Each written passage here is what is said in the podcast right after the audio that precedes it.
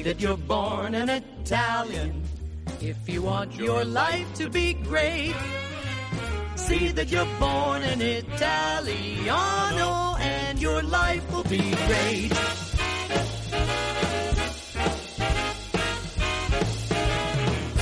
From the moment you're a small bambino, you eat pizza, you drink vino. Then they make you roly poly. You get stuffed with ravioli. If your mama's a paisano, you will have the world on a plate. So see that you're born an Italiano and your life will be great. Hey there, Paisani. Welcome back to another episode of the Italian American Podcast. I'm John Viola and very happy to be with everybody this afternoon. It's a beautiful May here in New York City, and I am very pleased to be joined today by the other gentleman of the Italian American Podcast because it is a boys' takeover of sorts.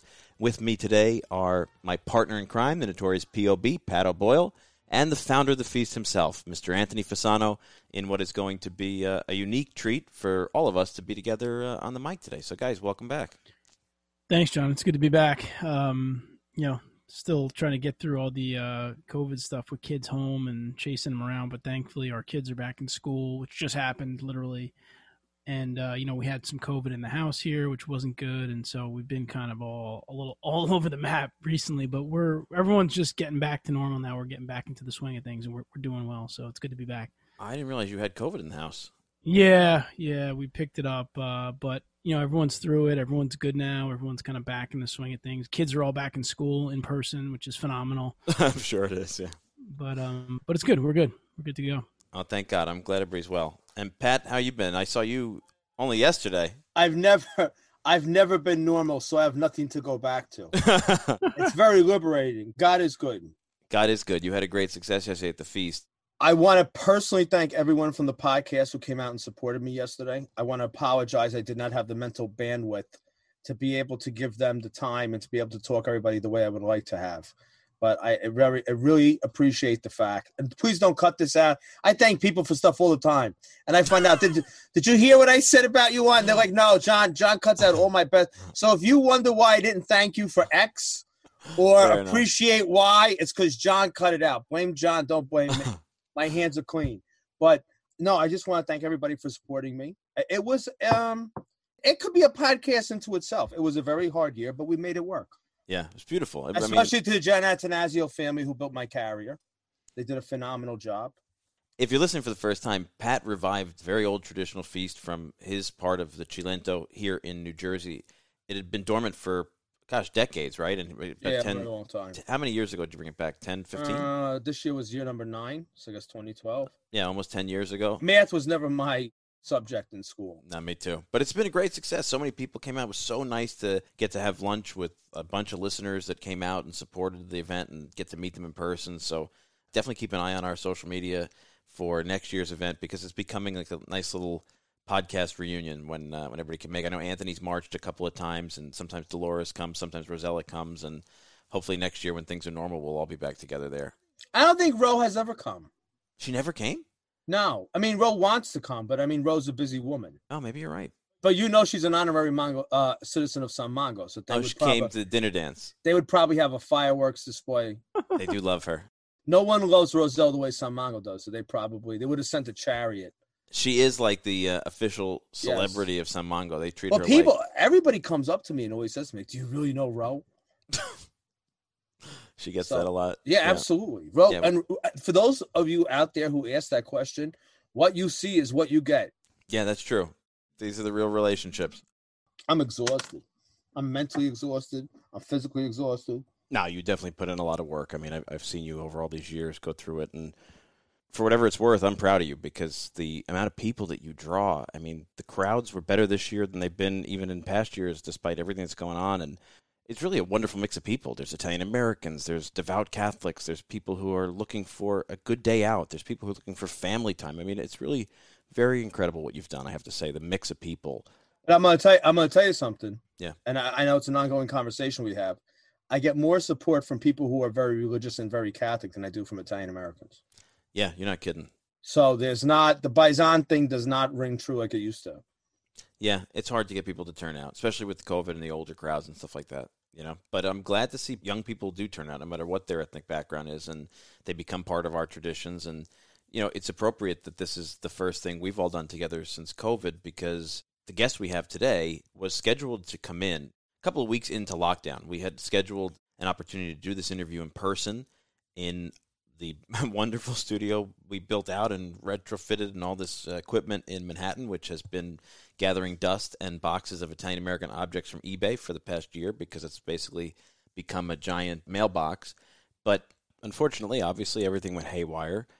But we're really excited to be able to do this today because today's guest means a lot to the Italian American podcast and has been an incredible supporter. So before I read his extensive biography, I will say he deserves a lot of thanks from us because he's a longtime listener. He's a great supporter of the show. He's a member of our new neighborhood. He's always active in everything we do. So it's really a great honor to welcome Coach Dino Spencer of the Fifth Street Gym in Miami Beach. He's got more than 40 years experience teaching and training in boxing and mixed martial arts. He trained under Freddie Roach and the late great Angelo Dundee, another Italian American icon. He has been studying martial arts for 40 plus years He's got a fifth degree black sash in Chinese Shaolin Kung Fu, one of the rare certified instructors of Krav Maga, the Israeli military realistic self defense system. He has been active in the world of professional boxing for decades. He's worked as a head coach, conditioning coach, co trainer for a list of champions from all different weight classes David Haye, Bernard Hopkins. The list goes on and on and on. And he's also a celebrity trainer. He's trained everybody from Adriana Lima, Dave Chappelle, Michael Jordan, Dennis Rodman, uh, David Schwimmer, Christopher Walken, who I'm going to want to ask you about training as a as a boxer, Mark Wahlberg, Mario Lopez, Michael Phelps, Jeremy Piven. Uh, just an amazing guy, and I think the great accomplishment for me is his deep dedication to the history of the sport and this Fifth Street Gym in Miami Beach because it's an iconic place that he and his business partner actually revived from the brink of extinction and brought back. So, with that long list of accolades, somebody who's been kind to us, supportive of us, and patient with us, and just a proud Italian American, Dino Spencer, welcome to the Italian American Podcast. Thank you very much. It sounds way better when you say all that stuff than it really is. That's why we have the show.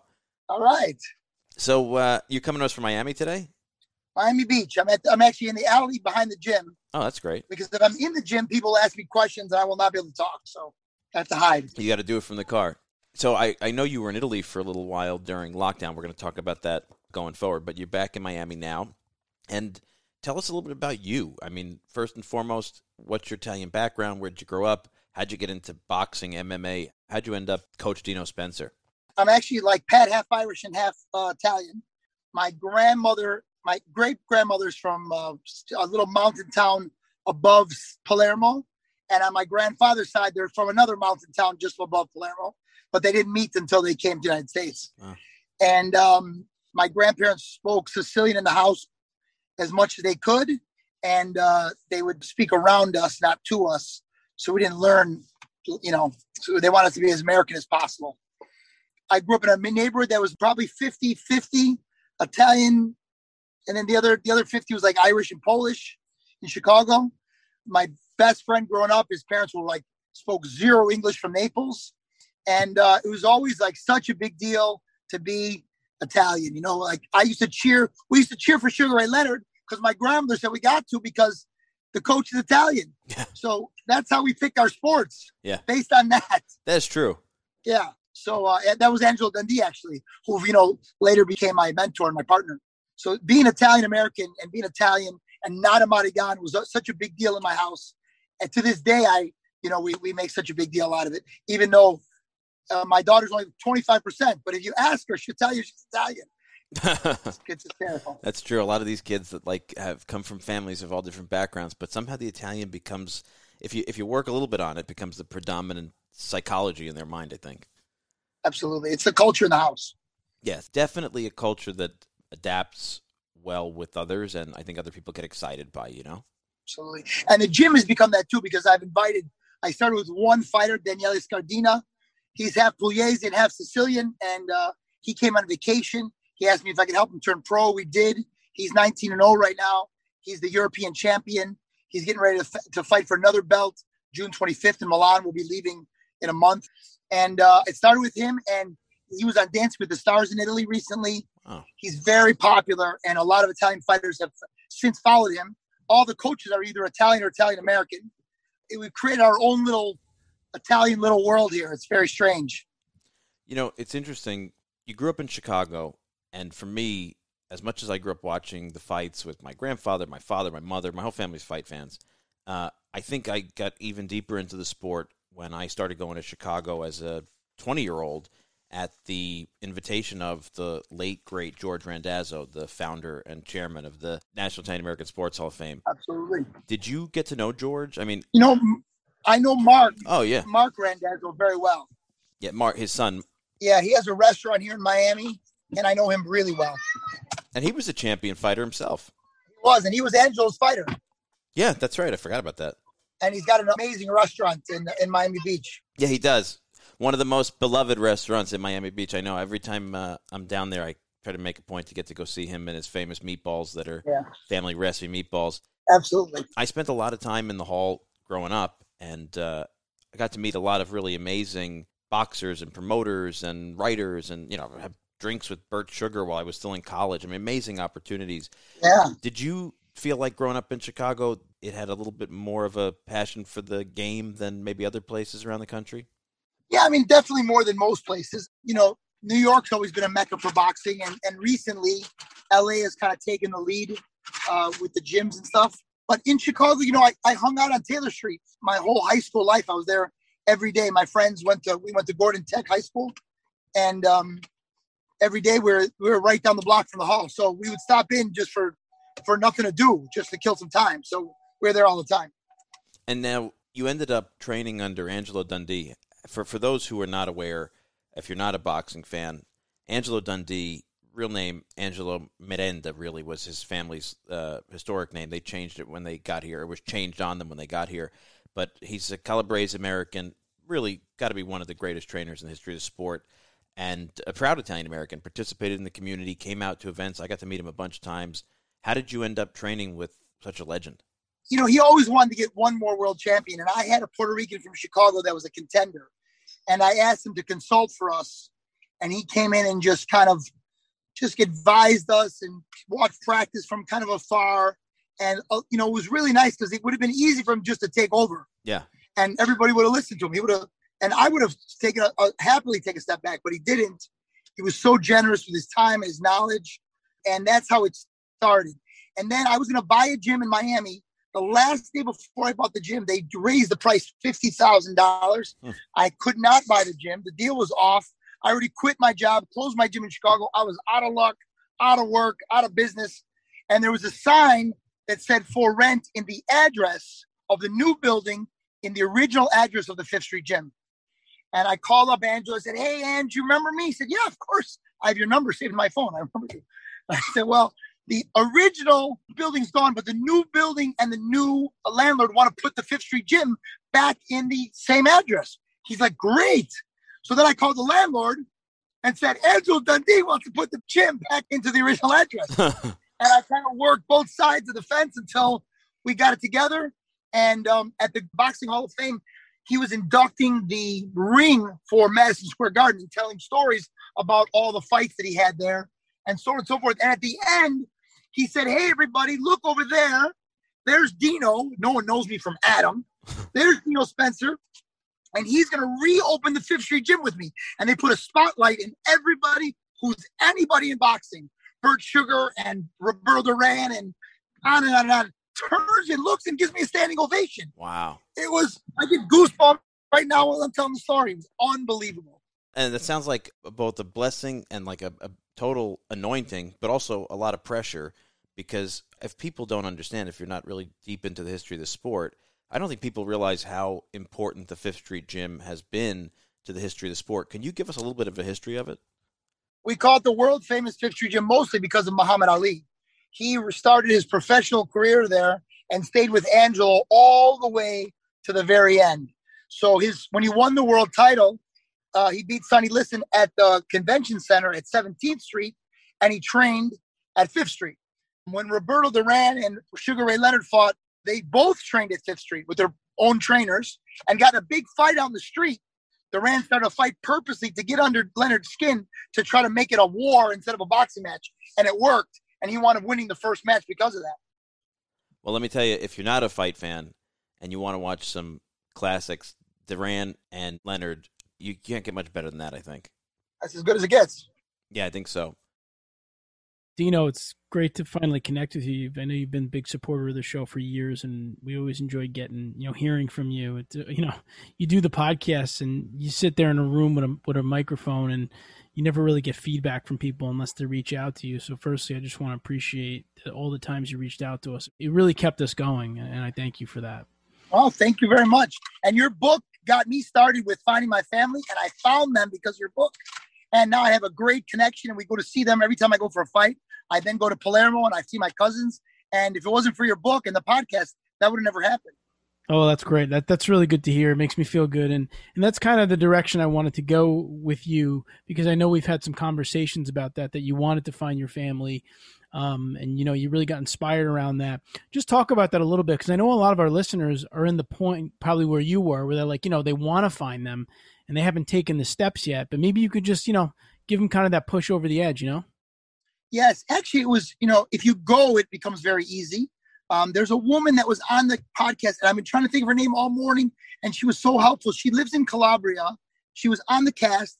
I wish I could think of her name. Nevertheless, she um she did the, the dirty work for me. She went and, and went to the little communes and she put two and two together. What I started with was my grandparents' birth certificates and ancestry.com and she found one of finding one of my cousins that wound up doing all of the research on his own. He was just he's like maybe 20 years older than me. He happened to be doing everything all at the same time. And when we connected with him, he, there's just a few pieces we had to put together, and it put the whole picture together from my mother's father's side of the family. It was unbelievable. Yeah, that's awesome. And and I could tell just by hearing you that once you have a connection with the family there, it changes your whole philosophy in terms of you know being Italian American. It just gives it a lot more depth, doesn't it? Oh, absolutely. Um, you know, when people talk to me, especially I deal with a lot of Italians here from Miami Beach. They come for vacation, they come to train, and um, sometimes they have, if you, if you know, they have a little bit of an attitude about how Italian you are. But when I say that my cousins still live there, that like changes everything. That opens the door. Right. That's really true. I noticed that. Where are they from? What are the, what's the actual names of the towns? Scusa di Calafani, Scalafani, Scalafani. It's very hard for me to pronounce, obviously. Is where my mother's mother's from, which is like about 30 minutes above Corleone, which obviously everybody knows. And uh, my grandfather's town is Piana di Albanese. Oh, you're Italy Albanian on that side. Yes. Wow, that's an actual that's an actual eparchy. Yes. That's the eparchy of Pian di Albanese for the for the Italo-Albanian right. Yes. They are very famous for their cannoli. They are very very famous. That is like the famous product of that town because they use a all sheep milk. That's actually why I want to go there. That's on my to do list. That's on my bucket list. I want to go there and eat. Is it what's the best meal you've had there? Now that you're going to Palermo as a regular. Well, the cannoli from there, we actually, I had my wedding. I got married in City Hall and then kept planning on having a church wedding. And it kept getting postponed for illness and family and problems. So then we decided to make it in Sicily. And whoever could make it could make it, good or bad. And we did it actually at a church in Corleone because Corleone was like the middle ground between my two families' towns. And the cannoli was just the greatest cannoli. Yeah, because that they're Albania. That's an Albanian town, Pian di Albanese. They have these goats actually with with like um horns that like turn, like they look like spirals on their head. And they got creepy blue eyes, and the milk from that that made the cannoli was it was heaven. It's like I've never had before. You're making me very hungry. Everybody in the audience knows I'm on a 40 day metabolic reset, so I'm suffering through this. Oh, Maron, people, you, you got to see this. You go out with him, he brings a tin can with him of tuna. He like he disassembles like and how are you gonna eat in front of John? He's he's like starving. Like so he opens up and they're like, Oh, what would you like to have? I'm sorry, I'm I'm on a special diet. He's like opening up his tin can of tuna. Amazing. It's miserable. It's discipline. Yeah, the, That's how a fighter lives. but who starts this after Easter? This would have been perfect for Lent. I messed up. I messed up my dates. I'm not good with numbers. Like I got all screwed up. I should be a liturgical dietitian. but as Dino points out, that's the discipline that comes with these things. And it's actually interesting, you know, you're talking about going back to Italy and being in this life, right? This is a disciplined life. It's about training, it's about rigor. I want to talk a little bit about the work you've been doing in Italy and the idea that when Italians come to Miami, they're seeking you out and you have sort of become, thanks to the show and Anthony and you're searching for your roots, this bridge between the two places. And, you know, when I grew up, like you said, right, you root for the guy because he was Italian or you rooted for the guy because his trainer was Italian, whatever it was. That's how we watch boxing. It's like when Arturo Gatti was fighting, my family treated it like a holiday because here was one of us. So you're now connected to all of these Italians in Italy. Tell us a little bit about what you're doing there, what the sport between both boxing and MMA, what it looks like there, what is the culture around it, and are they sports on the rise in Italy?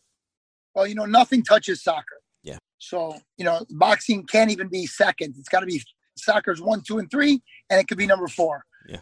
But that being said, Daniele is kind of crossed over into pop culture. He's very friendly with a lot of the biggest rappers that are there that are from his, you know, his neighborhood. He comes from a very poor background, very poor neighborhood uh, outside of Milan called Rozzano, where there's there's Pugliese and Sicilian, very poor people that work in have really, you know, poor jobs, and they come from where they come from to to come work in Milan, and uh, it's a it's a rough rough neighborhood that's uh, like city projects, concrete, as bad as any you've ever seen in the Bronx or the South Side of Chicago. Tough. So he knows a lot of these other kids that have you know scratched their way out, and uh, he's become very popular in that way. So he's on DAZN. It's an app. It's a it's a platform where the, they have I think 40% of the soccer games of the Italian Serie A are also on that. Wow. And it turned out that then Danny was on that platform and his star grew and he started to date Diletta. I wish I could remember her last name. She's one of the presenters. She's got, you know, a few million followers on her social media and she's a big star. And they were like a power couple all the year before COVID. So that grew so much. So now when a fighter gets to be you know, interested in the success that Danny's had, I get social media messages all the time. And we have attorneys that have never been turned down for a visa. So we get them their working sport visa. Um, as long as they have some credible, you know, background, as long as they won. We have two Sicilian kids right now. They're gonna be in New York on their vacation. They won the Golden Gloves. Wow. So um everyone contacts me. It's so nice. I'm so flattered. I'm so excited that these Italians are reaching out to me that I break my neck to make sure they get their visa. We find them a place to live. We try to find them sponsors because it's expensive to live in Miami Beach. That's the problem. When when Ali was here, it wasn't. So, so now it is. So I have these wealthy clients like Adriana Lima's done it before, and many others that pay for their basic room and board, and allow them the, the opportunity to change their life and be successful. That is beautiful. What a wonderful philanthropic way to engage people. I mean, I think of my dad. My dad grew up in a you know rough Italian neighborhood in Brooklyn. He was a amateur boxer in youth leagues in the PAL, fought in college at West Point, and he always said it was one of the best things in the world for him. Like you know, like you say, the discipline, the rigor, the life skills that come out of it. And you know, you, you talk about a guy like Daniele who's gone from fighter to celebrity in Italy, and then you mentioned Adriana Lima who's helping to bring people over. You have become quite the celebrity trainer. How did that happen? And please do share with us who has been sort of the biggest surprise in terms of talent for boxing and mixed martial arts and stuff like that. You know, I started in Chicago um, training people, and uh, I would get like, you know, random people be filming a movie there, and they would come in. Like when Christopher Walken was in, he actually didn't train. I just was his bodyguard. Wow. And uh, he was just exactly like he is on TV. It's exactly how he is. He's nothing different from his character. It's very interesting. Robert De Niro is exactly the opposite of everybody. You know, he was so quiet, but uh, that was all through doing either security or training people, and it was usually a combination of the two. Recently, I had a lot of athletes here, and Dwyane Wade turned out to be unbelievable. Really? Yeah, and Le- and LeBron James was the opposite. Really? Couldn't fight. Yeah, couldn't fight his way over a paper bag. That's good. It's good to know. If I ever run into LeBron James and we have a disagreement, that'll be good to know. I mean, and in his defense, he's been a giant celebrity since he's a kid. Nobody's picking fights with him. He's been six nine and 250 pounds, and he's famous. So he's real. He's not. No one's picking fights with him, so he doesn't have much experience. That's true. It is the shorter, scrappier guys that uh, have to learn how to fight their way out of something. I can tell you that from my high school experience. There you go. Uh, and you ended up training Adriana Lima. Is she pretty talented in this kind of stuff? She I mean, she's a world-renowned supermodel. Yes. You don't think of her as a boxer. She's super tough. She always begs me to let her actually spar. I won't let her because I'm not letting her break her nose and lose her money, cut her eye. I don't want, I'm not going to take on that responsibility, but she does all the drills and skills that the pros do. She works out with Danny side by side. Wow. And hangs and bangs with him. She's impressive and she's consistent and she's disciplined. And when the Victoria's Secret fashion shows come up, and we I think we did like six or seven of them together. She's on a strict diet like a fighter. She does everything a fighter does except for get punched in the face. And uh, she runs with the fighters and she hits the bag right next to them. And she really commits herself and dedicates herself and lived in Italy for a long time because her husband played in the Italian basketball league. Oh, wow. And speaks beautiful Italian, much better than, than I do. You know, you've got all these people, especially like you said, you pointed it out, right? Miami went from really rough around the edges, even Miami Beach. People don't really think about it, but you know, there was a time when it was pretty run down and obviously has exploded multiple times over particularly even in this past year. I mean, I was reading an article the other day about work being done in downtown Miami now and redevelopment and things like that. So the Fifth Street Gym has evolved from kind of a rough place to a place where now you're training everybody from locals who want a great workout to actual fighters. Why is this sport so appealing to people in terms of? Well, it's not boring. It's exciting. You know, it, it does the trick of cardio. So it, it does what a run would do for somebody that is in the office all day. Fighters have to run and do their boxing, but for regular people, if they're going to get 45 minutes of cardio, an hour of cardio, it's a lot more interesting to do it this way than it is to just go on the treadmill. So that's number one. Number two is I have the fighters working out right next to the regular people. I expect the fighters to inspire the people and set an example, know that people are watching you. And when it's someone like Adriana Lima, uh, trust me, the fighters step on the gas even a little extra. and I expect the people that are successful, ultra successes, CEOs and movie stars and basketball players to impress what they've done on the fighters. Because most fighters outside of the ring are failures. That's why Mike Tyson got all his money taken from him. It's happened so many times. And I want, I have so many guys. I have my, I have, you know, guys that are like, I, I run a construction company and look what I did with my money. Now my fighters own Bitcoin. They don't have two nickels to rub together. And now, and, and they, they've convinced them to buy a little bit with their purse and to save it. Wow. And they've made, they've tripled their money. Wow. So it's been really a, a give and take between the people that are there that are paying $200 for a private lesson and the fighters that are there that come from nowhere. It's been unbelievable. You know, you talk about fighters coming from nowhere and coming from a rough background and understanding how to be scrappy. And I think in the Italian American experience, that's a big part of why, if you look at the list of great Italian American champions. I mean, I, you, you can't even really read the whole list because it, it's like a filibuster. You, you start with Rocky Marciano, Vito Antuofermo, Primo Carnera, Arturo Gatti, Rocky Graziano, Paulie Malignaggi, Boom Boom Mancini, Vinny Pazienza. I mean, the list goes on and on. Great trainers. And there's another 20 fighters that have changed their name, had to change their name. You're absolutely right about that. If you go into the early history of the sport, yeah, there's a lot of guys whose names you, you don't even think of as Italian American, but there they are. It seems to me like even today, like I said, growing up watching, you know, Gatti or Paulie Malignaggi or fighters like that, you still get some Italian Americans who make their way into the upper echelon of the sport. Do you sense that these guys, men and women like yourself who are in it, do they generally have a sense of the history of what our community's accomplished in the sport? Well, you know, I wonder, but I know when the kids come from Italy, I jam it down their throats. So good man. I put it on TV in front of them. I make them study it. I ask them questions. I ask them, and I really I annoy them to be honest with you. But I think it's super important for them as an Italian to know the history of boxing and the Italian American, you know, success. You know, Carmen Basilio was Angelo Dundee's fighter, and uh, it was very important to him. Later, very old, he would ask me, "Is that kid Italian? Is that kid Italian? Is that kid Italian?" Same with um um uh, the Raging Bull would come to the gym in his 90s, yeah, and hang out with us and share with us, you know, the stories about growing up in his own neighborhood and his old fights and fighting Sugar Ray Robinson. And it was I, I make the kids sit and listen. They wouldn't know him you know, until we pointed out to them. But I really force, uh, I'm really in their face about it. It's a great history. It's a phenomenal history. It is. It's unbelievable. And luckily, fortunately, Italian Americans now go to college and their kids don't have to get their faces punched in. Yeah. Because it's a terrible life. It's a rough life. Danny's unfortunate. His parents are poor and it's really tough. But, you know, it's a much better way for Danny to make money. And I tell him all the time, we're going to make enough money so your kids don't have to do this. And uh, he's very enthusiastic about sending his kids to college. That's wonderful. So you, you coach as much athletics as you do life. That's fantastic. Hey Dino, I was just wondering, like, what was your inspiration behind wanting to bring the gym back? Well, it, you know, I always just followed the history of it, and it was like, you know, it was like the Coliseum in Rome to me. It was like such a big deal. And then when bad luck happened, and I saw that sign, it just really just clicked. There was a picture of Muhammad Ali in the wall.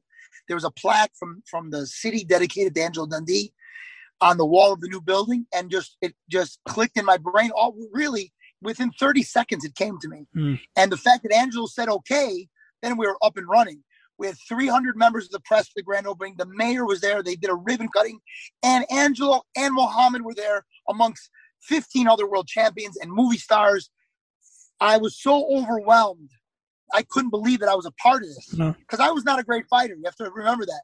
So I was just okay as a as a kickboxer, and uh, to be involved at such a high level with the royalty of boxing is God given. I mean, this is just such a blessing. That's awesome. Yeah, it sounded. Like, I mean, because I could just imagine the work that goes into it, you know, on a regular basis, and to do something like that, you got to be really passionate about it. Well, after Angelo passed, uh, we essentially were, were going broke. The gym was ready to close, and um, my actually from some of the members, they invested more money in addition to what I borrowed from my family and friends to get started the first time to keep it going. And then actually because of COVID, because everybody closed except for us, we refused to close. We did everything we weren't supposed to do. We did anyway. We got a lot of momentum. All the people that felt like that was the right way to do it by exercising and not having a mask on, they joined us and the momentum got bigger and bigger. And now the gym is really, thank God, really stronger than ever. And there's more people with more money that can help bring these kids from Italy and help them change their lives because the economy there is so bad and their the job situation. These kids have no education. So to give them this opportunity, they're all learning to speak English super well, where they can function in English. Their social media is in English, and uh, it's been unbelievable this last year. That's awesome. And like John said before, it's like it's not just about the boxing or about the physical aspect. It's also about, you know, life, you know, and people need outlets like this in life just to deal with challenges and help them become stronger and build better habits. And it sounds like, you know, what you're doing is doing all of that, which is awesome. It turns out more than anything, people need each other. And uh, they there's some things that the boxers bring to the table because they're this tough guy that's going out there risk it all. It gives the people that are helping them, supporting them, they live vicariously through that. They would have never even been near that in their real life. Mm. And the fighters need people to treat them nice and be respectful to them and take care of them and look out for them. And that combination is helping everybody's dream come true. Yeah. You know, it's it's interesting too because I know a lot of times in today's kind of society I hear people often saying like, "Oh, you know, kids today they're doing too many sports, too many activities and all this stuff." And I have 3 kids and I've seen a lot of their friends and stuff and I feel like the alternative to that to them not being out, not being physically active is really bad. And you know, with all the video games and all the screens and everything else going on, it's like, you know, we kind of have to keep you know kids and really like society active kind of like dino's explaining here like through covid how we kind of try to keep people going and i'm realizing you know more and more i think when you have kids and all the other options that are out there for them that it's very important these team sports getting them around other people getting them around trainers keeping them moving keeping them mentally sharp physically sharp it just really only benefits them in life overall in a big way They absolutely needed. I mean, I think I think the word sport actually comes from like the uh, French word for diversion, and we need that to get our minds off these stressful things. Yeah. We need sport, so it's important.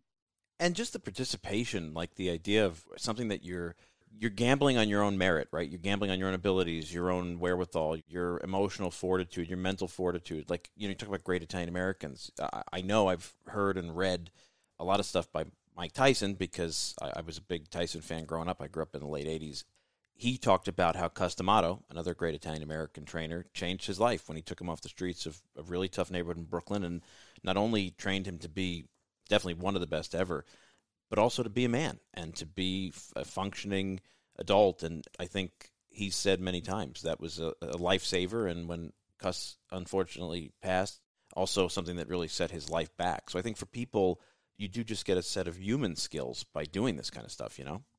I think, you know, it's it's funny. I find that African American fighters really connect with Italian trainers.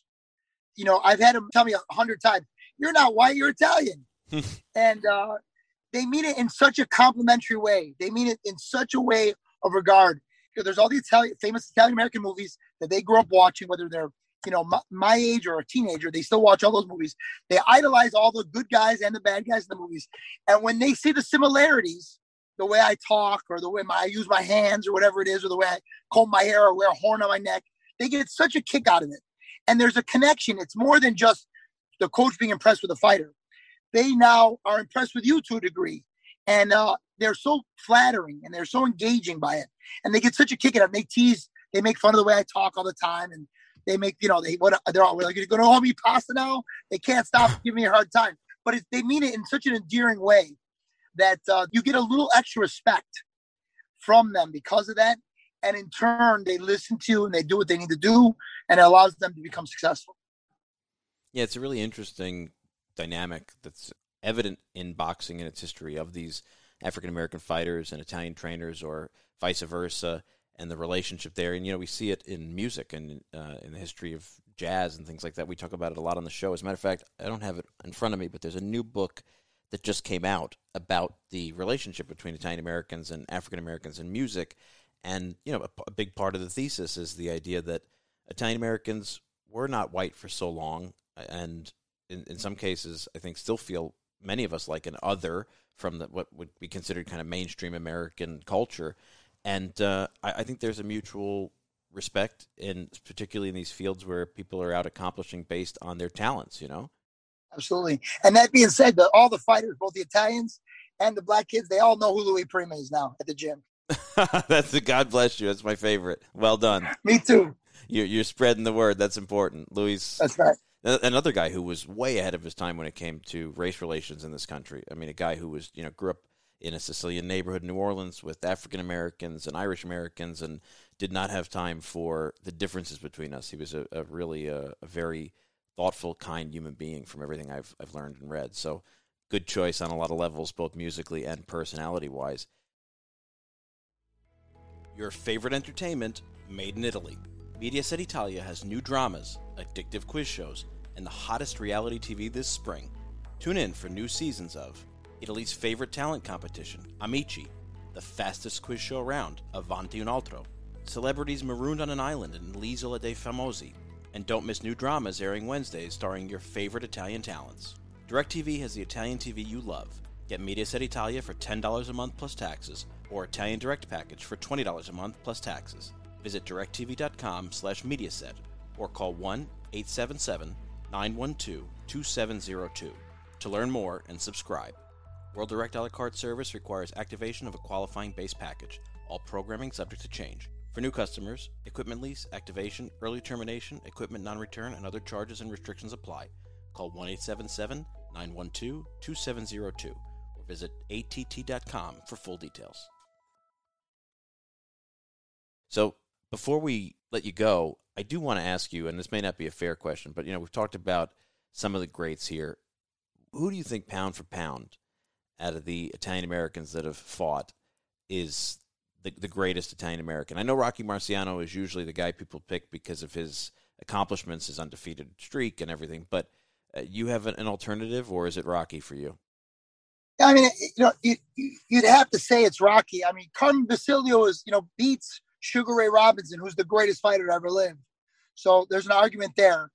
But to, to beat that 49 0 record is is a hard thing to beat. And being the heavyweight champion, heavyweights having such cachet, uh, but you know, there's been so many, and um, it's hard to say because you know my favorite fighter, my favorite is Boom Boom Mancini, but he's not the greatest Italian fighter I've lived. But he's my favorite to watch, and uh, you know he's and I I've met him a few times personally, and I I can't listen to him talk enough. And uh, you know, I love him on so many levels. He's my favorite, but he's not obviously he's not the greatest, uh, you know, the greatest fighter. So it's hard to it's hard to di- differentiate. Well, that was my next question was going to be who's your favorite, and I have gotten to know Boom Boom through my work at the Sports Hall of Fame, and beyond how amazing he is to watch as a boxing fan, he's one of the kindest gentlemen that you'll ever meet in your life. I mean, the guy is just such a class act, and everything he does, his willingness, his philanthropy, he's just he's a he's a superstar on every level. Yeah, he's the best. He was in town last week, and he I didn't know he was in town, and he called my partner just to tell him, "I'm sorry, but I can't come to the gym." That's and I didn't even know he was here. He just apologized for nothing. He's so nice. that's a good Italian move. Yeah, he's, That's a really Italian move. I'm apologizing because I can't. Uh, I'm in your area, but I'm not coming to see you. You have to make figura and apologize. I like that. he's the best. I love him. Yeah, we we've had some greats, and for those of us who enjoy the world of the ring, to get to watch some amazing Italian Americans root for them, it's a real pleasure. So you're going back to Italy soon for a fight. Before we go, tell us what's next and what's upcoming for you and the Fifth Street Gym. So most importantly, we have Danny Daniele. He's fighting on DAZN on that app. Uh, he's fighting on June 25th uh, against an Italian American, Peter Manfredo Jr. So it's going to be the Italian versus the Italian American. So it's a win-win. I hope it's us though. Uh, that's going to be on the 25th. So I hope everybody watches and supports. I think uh, he's from Providence, Rhode Island. He's a super tough guy. He's got a big record. This will be the most experienced, toughest fight of Danny's career. And uh, we're very, very excited about him. Super honored that he took the fight. And we're very excited about. And then uh, as far as it goes, we have a bunch of up and coming younger guys. You know, it's on my social media all the time. Dino Fifth Street Gym. We keep that updated all the time. And uh, separate from that, we're going to try to start. I've been, I think I mentioned you before. We're going to try to start an Italian feast down here, down here in Miami Beach. Awesome. This is my ultimate goal. Forget about the World Championship. I want to feast. So we're working with some restaurants and some sponsors and the city. Everything got stopped because of COVID, so things are going to open up now, and uh, we're going to, you know, try to make plans to have a a mini feast that I would ideally love to tie it in with a church and do it with a saint, like the traditional way, not just a food festival. But you know, I I'm up for any suggestions. Anybody out there that thinks they can help or interested, I'm not trying to get rich off it. I just want it to happen like it did when I was a kid. You know. What was the feast that you remember? That's your childhood memory. the feast it was always the one in the suburb of chicago elmwood park that was the big one And what was the what was the saint that was in Elmwood Park? i knew you i I was afraid you'd ask me that i can't remember it's been so long Is that with the flight of the angels? over the over the over the feast Over the over the people, the two little girls on the road. over the feast yeah Yes, that's Lauretana. yeah Now there's actually another one. You know, it's so funny, Dino, that you should bring it up because Lauretana actually, so many people from like that Chicago area moved to Arizona. yes That they actually have a feast of Our Lady of Lauretana. The same people from Chicago actually have it in Arizona. wow So now if you have it in Miami, that's like that's like the Bermuda Triangle. I don't know if I want to use the Bermuda Triangle example, but that's kind of like